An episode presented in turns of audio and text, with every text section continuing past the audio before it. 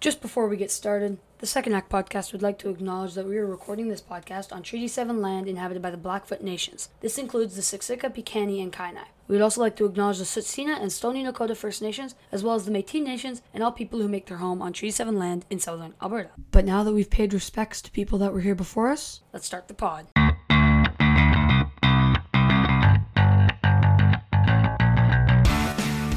Welcome back, ladies and gentlemen, to the Second Act podcast. And today's guest is Kehly MacDuff. Kehly is an incredible guest. We've actually had her on the radar for for a while now, and and she came to the rescue when when we had some problems, and uh, and we were able to to slot her in. But I firmly believe that she was destined to be um, episode number one twenty three. It was just it was a, a perfect storm and an incredible conversation. Yeah, it's a really incredible story, and Kehly recounts some very traumatic events with such calm and poise and clarity that really makes you like you can tell that she has experienced these things and that she has used them to push herself further in life. It's it's a very impressive plot to listen to as well. Yeah, that's what I took away from it too. Is there was a number of things early in her life that um, she could have, and she talked about starting down that path where she was going to just let it uh, be her story, but instead she decided that that, that wasn't going to be the case, and she was going to make a, a, little different path for herself. And you know, Division One uh, scholarship athlete coming back and uh, and and paying off her student loans quickly, and then traveling for two years all over Southeastern Asia, coming back and then putting together.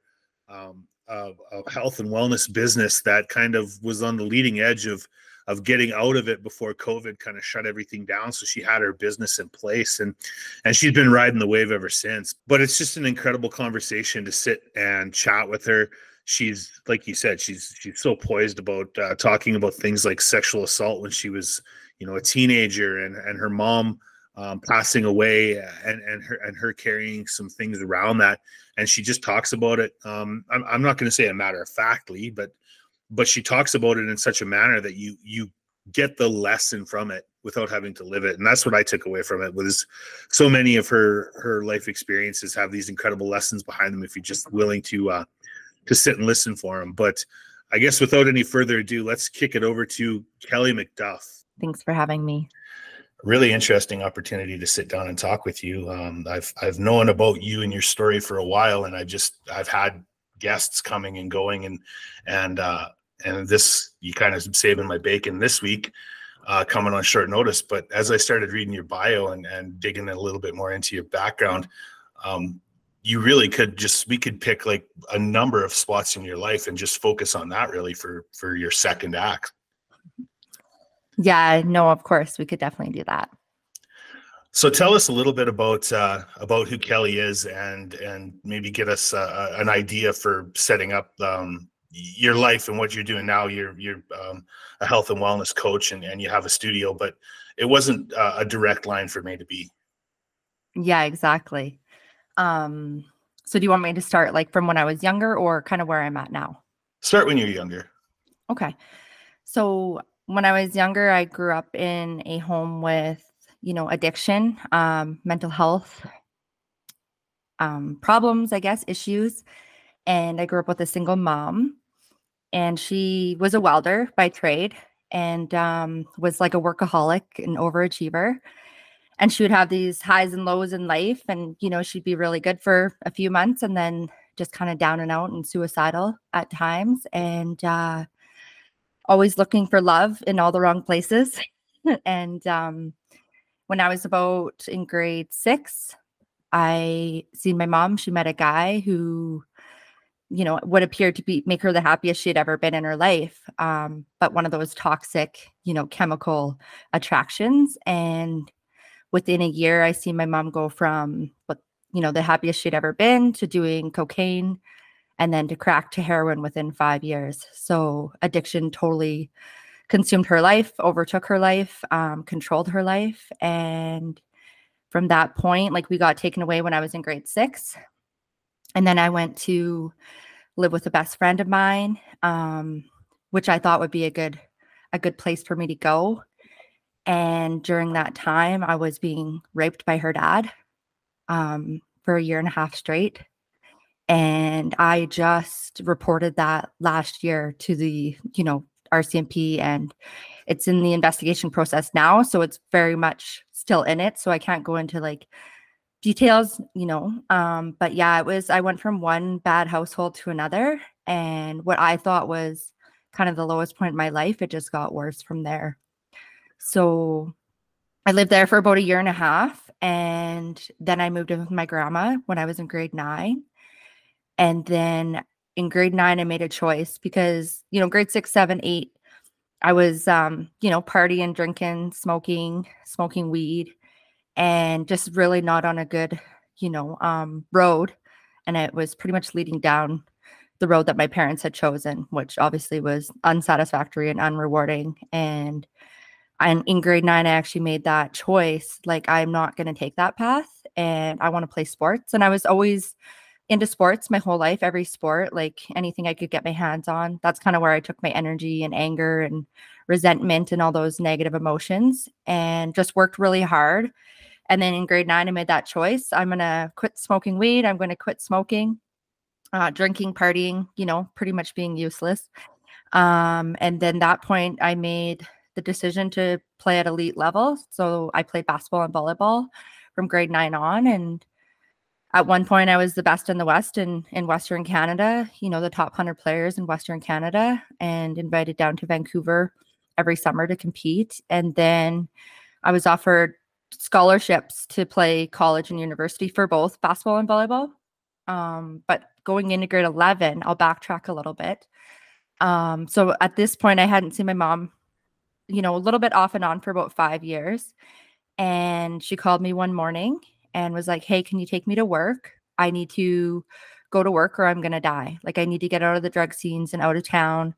So she wanted me to take her to, to, you know, the office and she was going to go out to a job, like a camp job. And from there, you know, I was pissed off at her, missed her, loved her, you know, but I didn't give her a hug and I love you, you know, didn't help her with her bag, uh, nothing.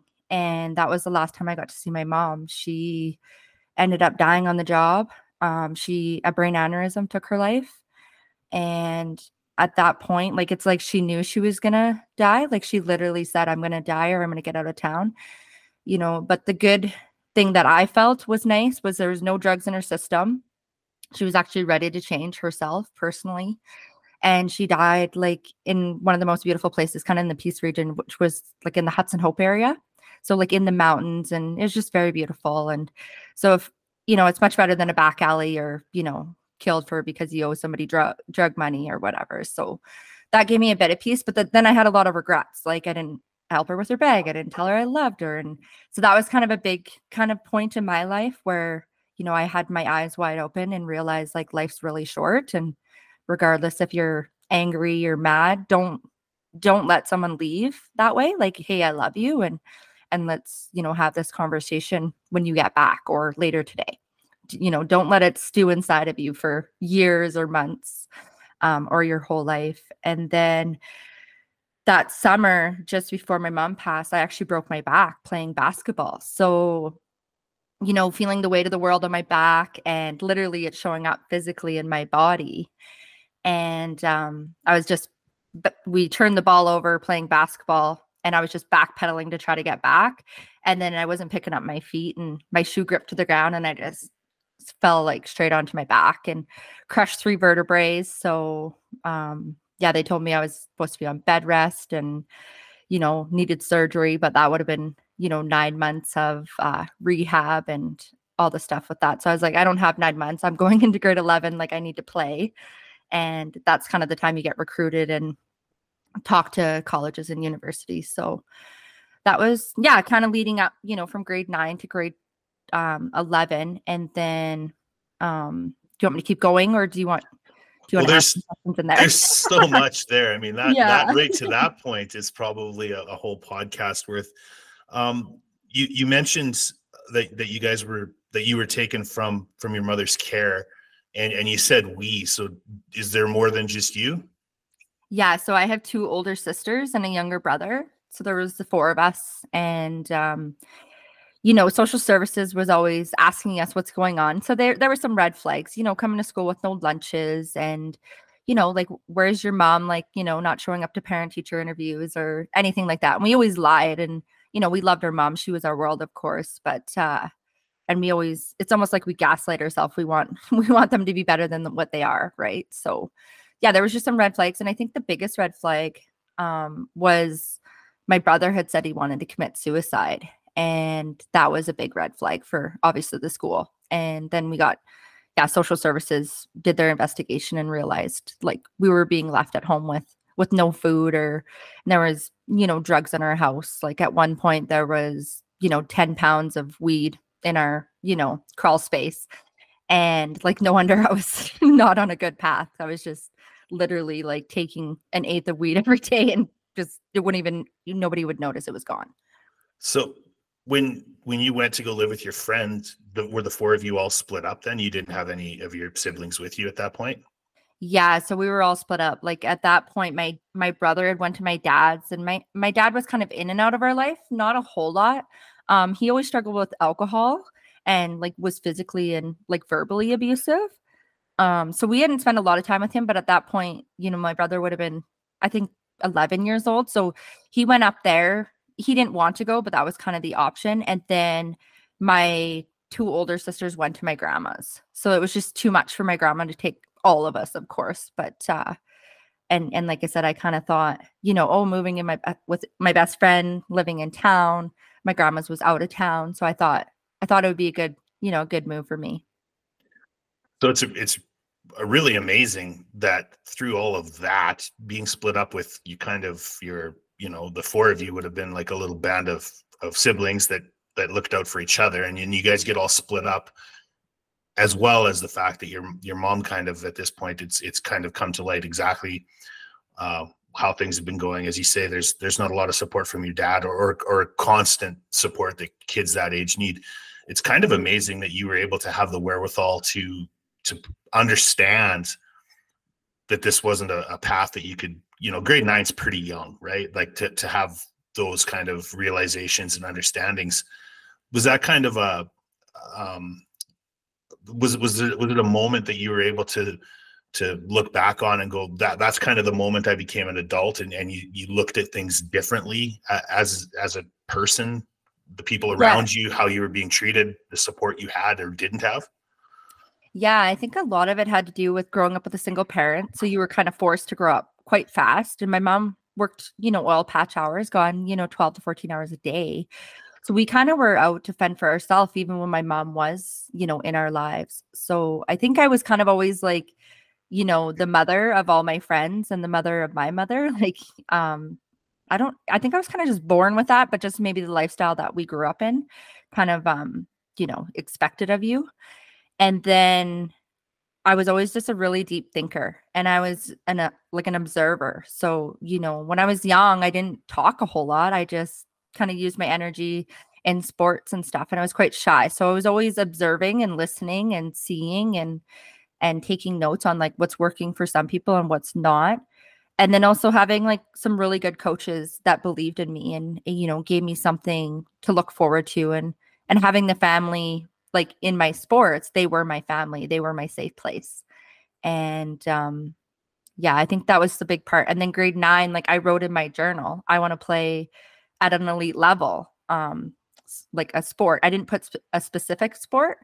And then, you know, obviously I was offered full ride scholarships um, for volleyball and basketball, which I can lead back into. Like when I broke my back, I thought my life was over. I thought my sports was over. I thought everything was over and you know went on to play my grade 11 and 12 years um, and then i went on to play at Grande Prairie regional college um, and then i went, went on to play in arkansas as well. So the university of arkansas at little rock i played volleyball. So i ended up choosing volleyball and and that uh, you know was an amazing experience. I got to go down to the states and play the highest level you can play. You can you know you're you're you're treated like gold. You're you fly to every game. Um, we went, you know, to Florida and Denver and Texas and yeah, like the south kind of east part of um, the states. So that was a really amazing experience as well.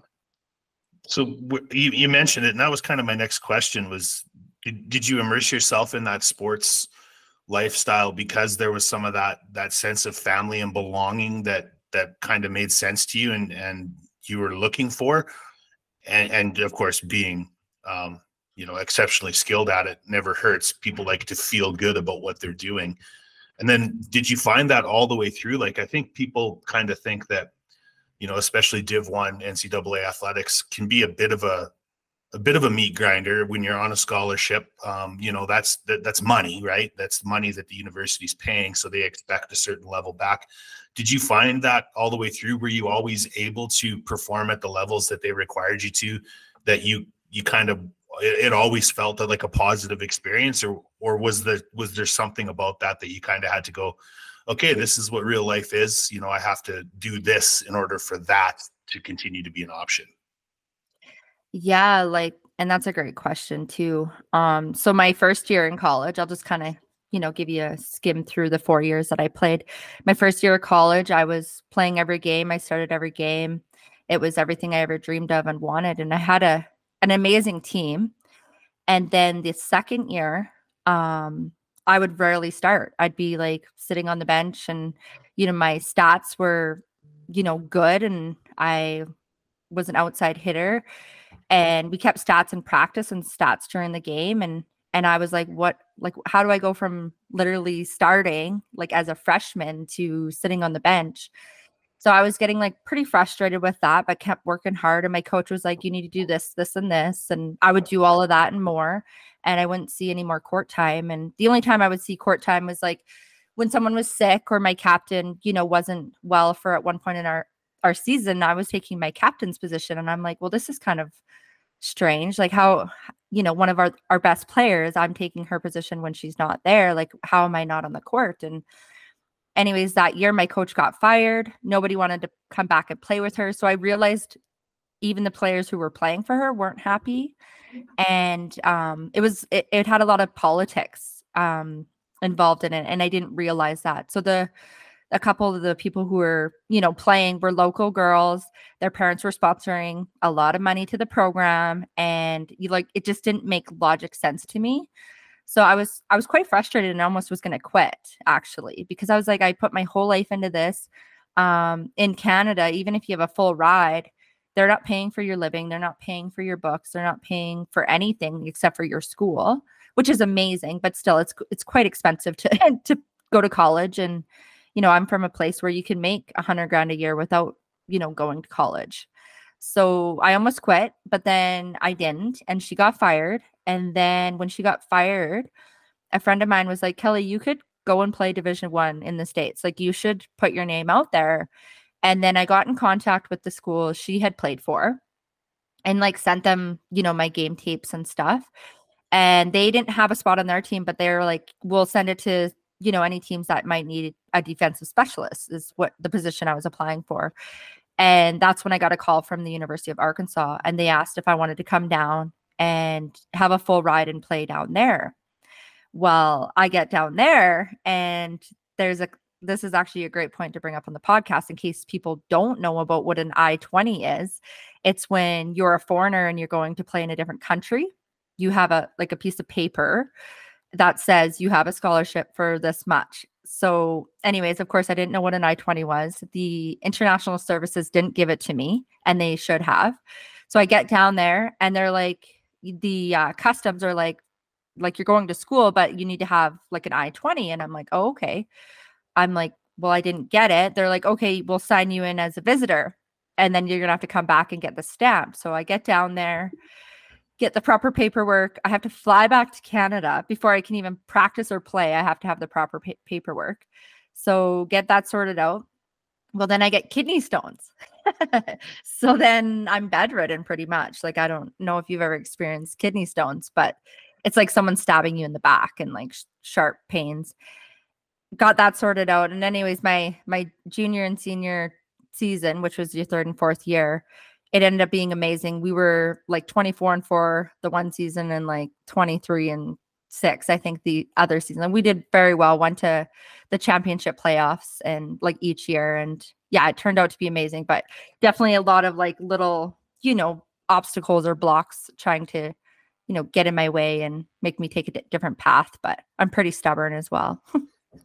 well, and it's a good thing because there have been lots of curveballs um, thrown your way while you're while you're trying to just, you know, not nothing you've um, partaken so far in your story is is absurd. Like it's like just I, I just want to go to school and I just want to play sports and then I get this opportunity. I just want to play volleyball in my you know local area and then I, I get this opportunity and I just want to play volleyball in in on the international stage and it's like every time you've turned around there's been like that one little thing where somebody goes oh no one he told you this? Oh okay well you should have known. Or there's an ulterior motive going on in the background that you would have had no way of knowing as a you know as a junior player. You you, you go out and play when the coach gives you the opportunity right? And then of the next course. year you find out that somebody's you know dad's or mom's co-signing for a loan or something and it's like absurd that that you're caught in the crossfire of that. And and really your story is as such that you you kind of are a survivor but at some point you know you're you're still young and and you're looking uh, around the world going is this what i have? Like is the next 50 60 70 years of my life going to be the world just conspiring against me and things breaking against me? And i think to your credit you just kept marching on controlling what you control and trying to you know stay positive and, and do the right thing absolutely yeah and you know i just think staying persistent and dedicated to, to you know your to your true heart's desires and you know of course there's going to be obstacles along the way but just not you know feeding into them too much and not not taking it personally i think that's been like the biggest lesson to be learned is is regardless of what's going on around you a lot of times it's it's nothing personal it's just it is what it is and there's a lot more at play than what what we can see you know with the naked eye or what somebody's telling you as well. Yeah like um i, I really don't like the word or the term collateral damage because it kind of um, minimizes like it makes it seem like whatever whatever hurt or damage you caused was worth it because of the goal that you achieved. And and I, I feel like that you know that's like an eye for an eye and the world goes blind kind of a, a mentality that uh, I, I, don't really subscribe to necessarily but at the same time um, a lot of it was collateral damage. Like it was not really anything you were doing or not doing. It was just this this other decision over here the fallout of it was you weren't getting on the court or you weren't getting you were flying back and forth to to get your paperwork in order or something like that. Exactly yeah. So what were you taking in college while you were uh, while you're in uh, on your volleyball scholarships? Were you did you have an idea of what you wanted to be quote unquote when you grow up yeah, I thought I wanted to be like a teacher. And so my first two years, I was taking kinesiology as my major. And then my minor was special education. And then when I went and transferred to the US, they didn't have kinesiology as a major. They had health and exercise science as a major. And then they didn't have special education as a minor. So I actually changed my minor to criminal justice. So I finished with a, a bachelor's of science degree in health and exercise science. And, you know, I think a lot of athletes tend to take kinesiology or health and exercise science because, of course, it's our passion.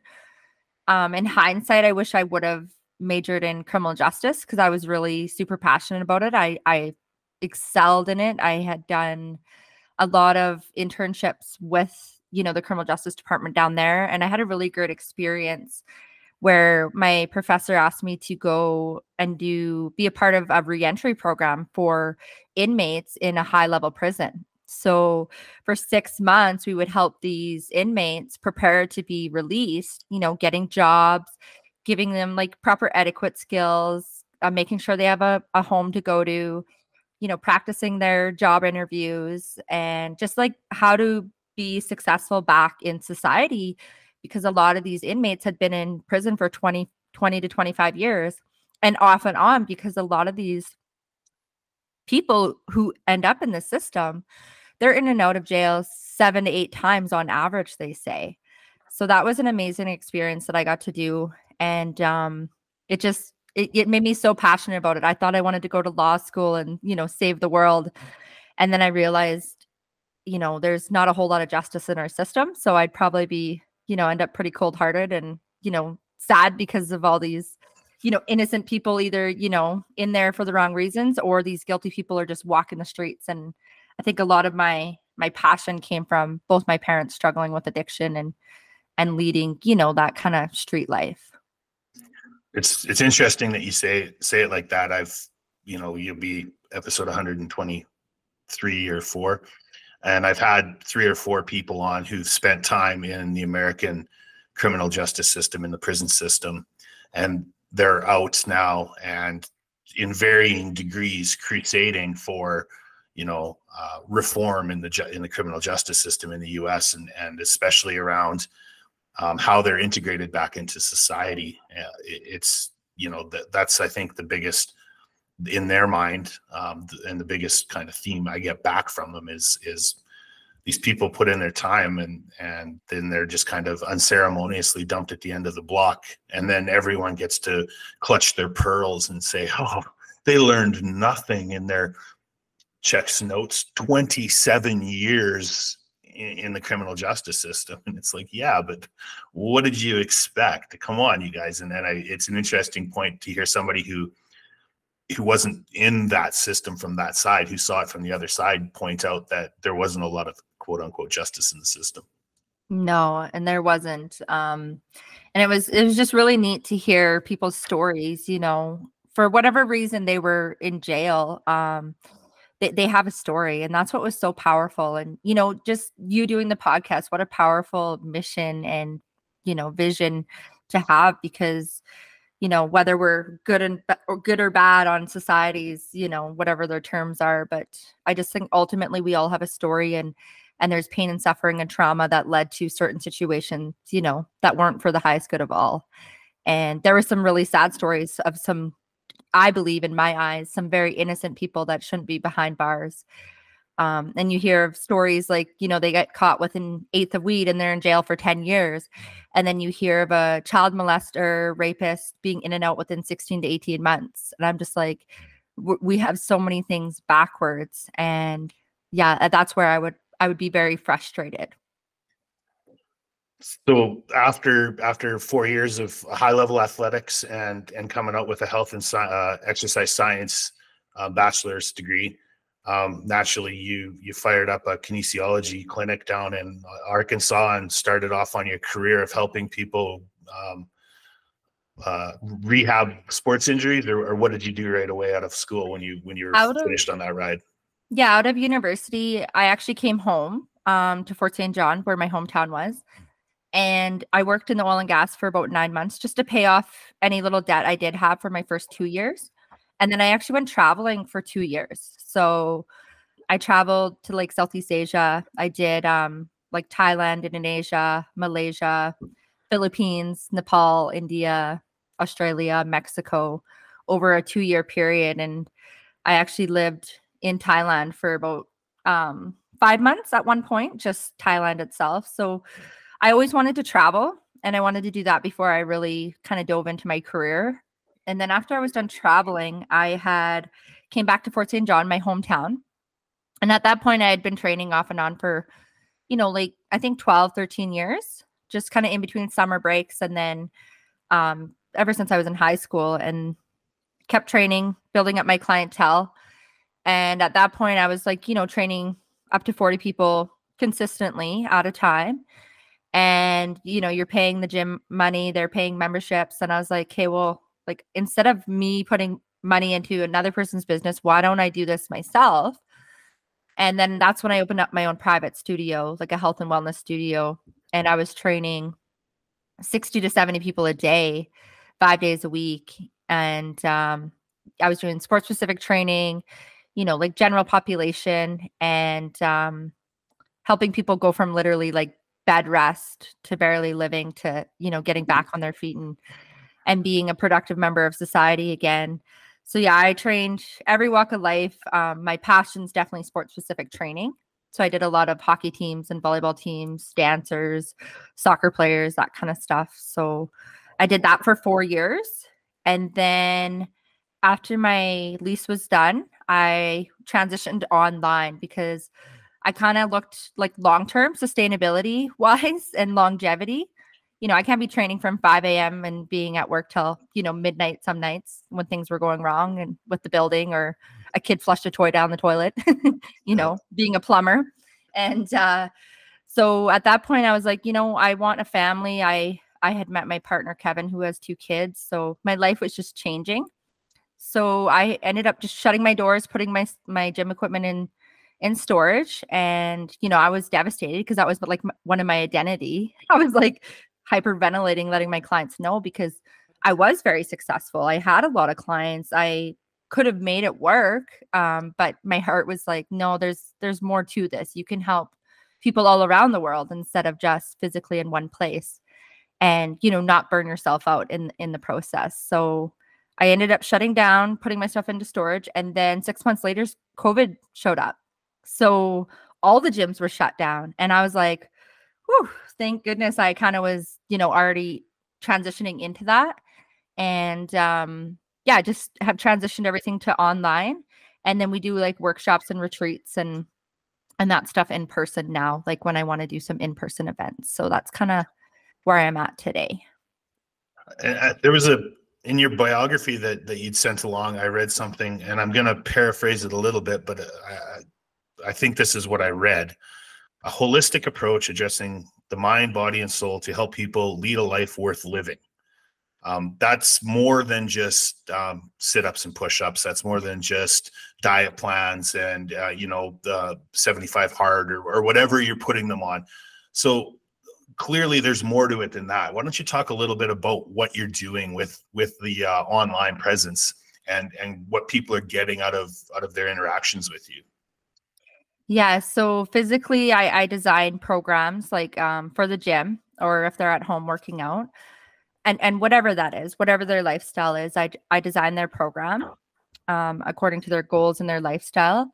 And then i also do nutrition as well and that's online as well. Um, but the the soul and kind of the energetic side um, i'm a reiki master so dealing with the chakra system i do akashic record readings which is you know your soul's libraries of all your lives and um, like psychic mediumship and just working with kind of the you know the rat race in your head or you know the that last 10 pounds that you can't seem to lose or you know that frog in your throat.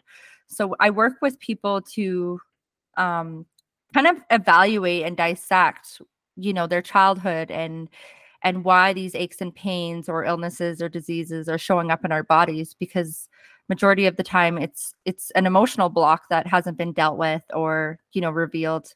And you know of course then you can heal that once you you have that information. So just working with those clients intimately giving them you know clarity on on why things are showing up in their life and how to navigate that as well as give them tools to learn you know how when you're triggered to not you know give your power away you mentioned um, psychic medium type work and i think that typically people kind of believe is is something that everybody has to a certain degree, but but some people are just more in tuned with it or or have the, had the ability to develop it. I've actually had um, a, a, medium, a lady who makes her living that way on the pod, and she's she said there's nothing unique about it. I have it, you have it, everybody has it. I just listen to it and I've developed it, and, and now I'm I'm attuned to it. She said when it when it comes, some people call it deja vu, and they get it once every five years. She's like, for me, it's just about every person I meet if I put the effort into into you know um, establishing it. Can you talk a little bit about about how that affects you know how how you affect that and and how that works in your business, especially something like online where maybe you aren't getting that kind of what what the layperson may feel is the starting point for something like that.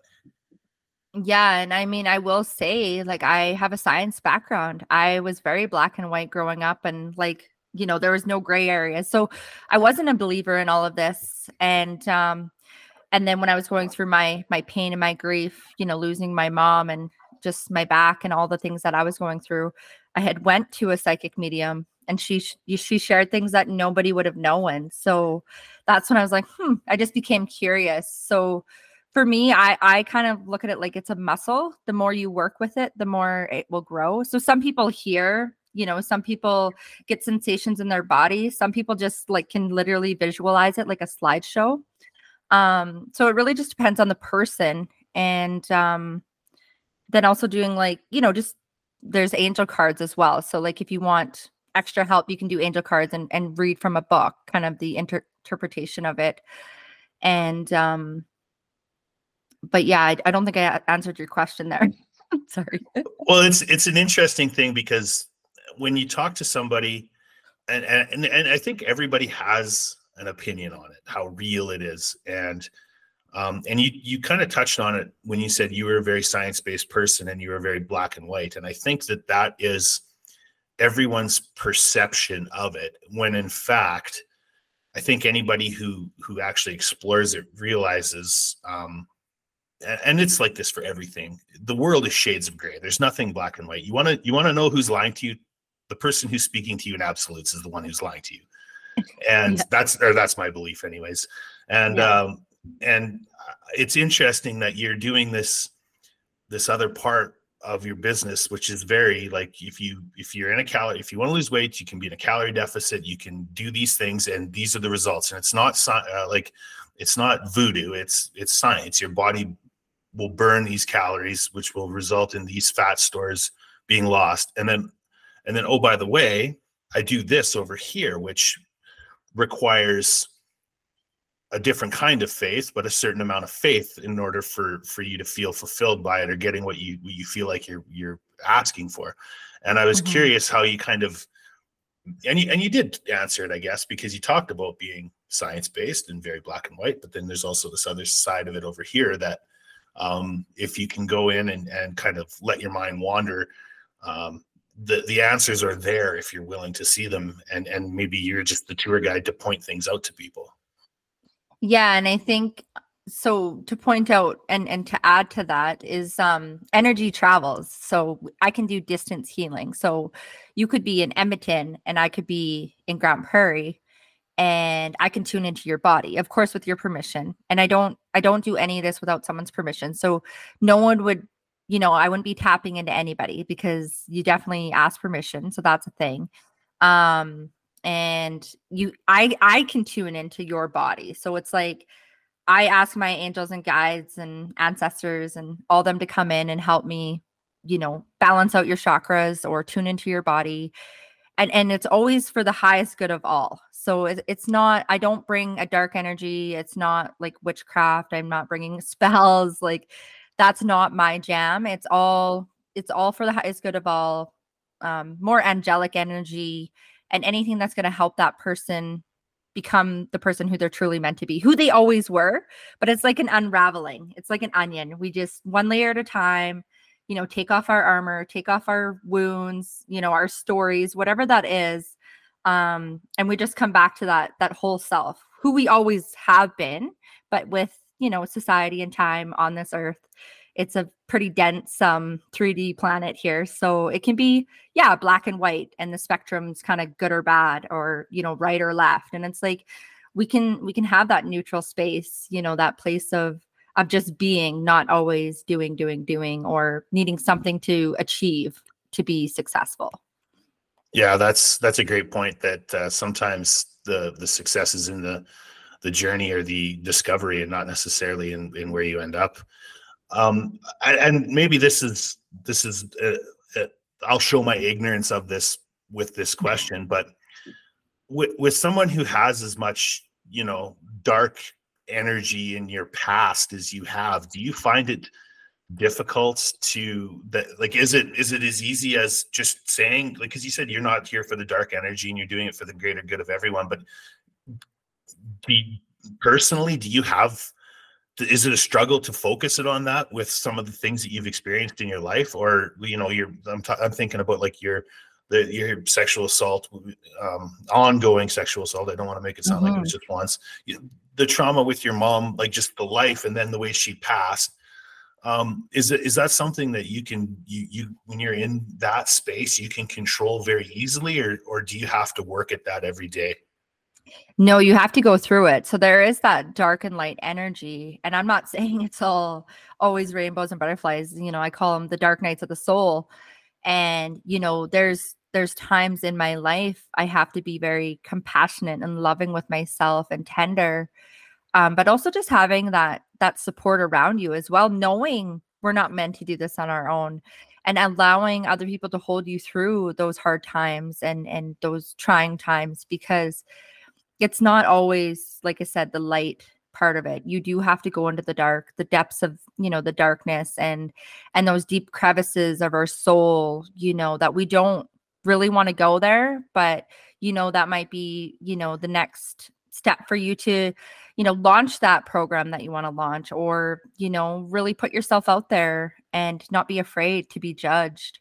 Um so yeah no i definitely have have spent a lot of time in that that deep darkness and and you know have been depressed at times but like i said having those tools in place and then having support around you t- to be able to hold you through that and and remind you of who you are and you know you're not what happened to you but you can become something different and, and you know write the ending to your story. It doesn't have to be you know kind of what you were born into or what happened to you one one last follow-up question on that is i i think about somebody like david goggins who's like harden up motherfucker be hard and you'll get through this and it's worked for him and the people who ascribe to that belief. And you're very much saying the other thing that you have to listen to what's going on.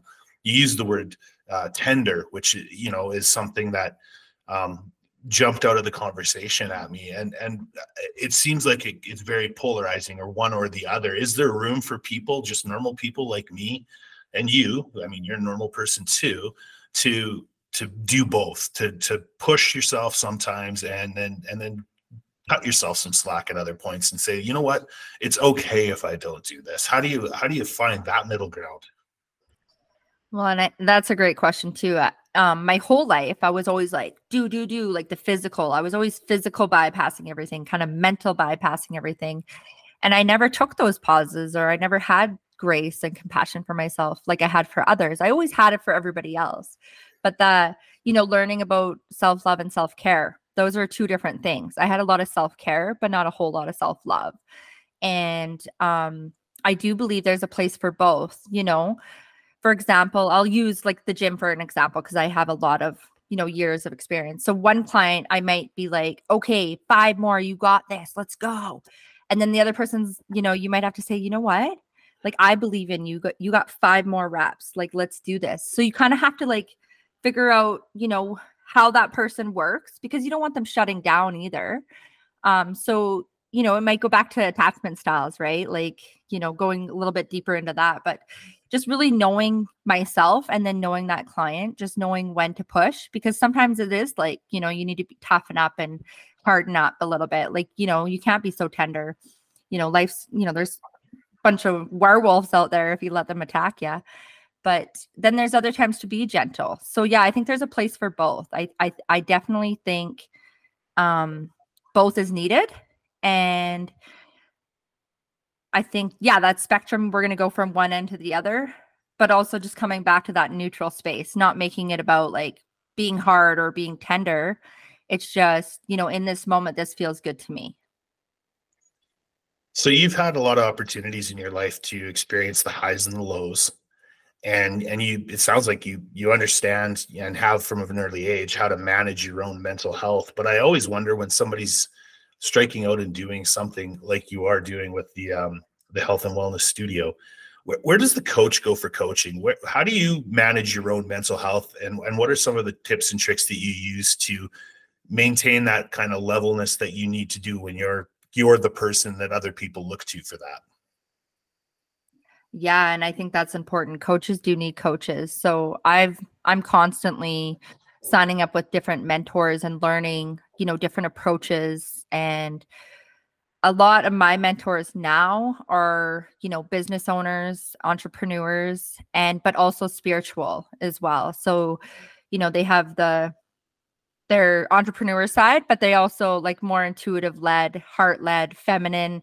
leadership led um so those are kind of my mentors now and then just psychologists and and counselors over the years to help me kind of make sense of everything kind of like on you know a textbook you know level but also tuning in and and searching those those mentors who also kind of have an intuition eh, and more of a guidance approach rather than that like black and white kind of put you in a, a box approach. So definitely always you know learning growing. I am a student of life and the more i learn is the less i know. And i think with every mentor i have um, i take lo- little bits and also incorporate that into to my approach as well the student of life that's a that's a great line. I'm, I'm going to steal that and, and, tack it somewhere. I just don't know yet where. Uh, the, the way I like to wrap up the plot is to, to, especially for somebody who's had as many iterations of, of acts in their life as you've had, is is ask them about their their view of success currently and how it kind of how it kind of compares to what they've thought success was at other points in their life or, or maybe what they thought you know as a as 20 years old what what did you think success was going to be at, at your current age? And and talk about you know the differences between them and why and maybe why you think success looks differently now than you maybe ever thought it would have. Yeah um so success you know growing up would have been getting you know a scholarship for my sport and finishing my degree and you know, whether I was going in to be a teacher or, you know, owning a health and wellness studio, that would have been success for me. All the things I was doing, all the things I was giving, all the energy I was, you know, expending out. And it was just always more of a physical and um, you know, I that's kind of how what I grew up with learning is that's what success is, is your things and you know, the the achievements and your medals and trophies, you know, those all collect dust and and today I would say success to me is that inner peace and living in alignment with your true heart's desires and and what lights you up in this world. Um, because that's also not what they're teaching us in school. They want us to be, you know, the nine to five slaves and and you know the one percent gets richer and the rest of us are are kind of stuck in that mundane um nine to five. And you know, the, there's a time and place for that and we need that. And if that, you know, fills your cup up, you know, I I honor you. But I definitely am a believer that we all have a mission in this lifetime and and a path. And whether you follow it or not is up to you. But yeah, I think inner peace and living a life, you know, to your true heart's desires is what success is. And regardless of the money in the bank or your big house or fancy boats, all of that stuff at the end of the day, you know, we all have a grave site. You know, we're not leaving this world with with any of that. And I think just being a kind human and, you know, just being a good person at heart is ultimately success in my eyes. The Second Act podcast would like to thank Bensound for the intro and outro music, Happy Rock. We would also like to thank you for listening. If you enjoyed the podcast, please like, subscribe, and give us any feedback you can. Thanks for listening.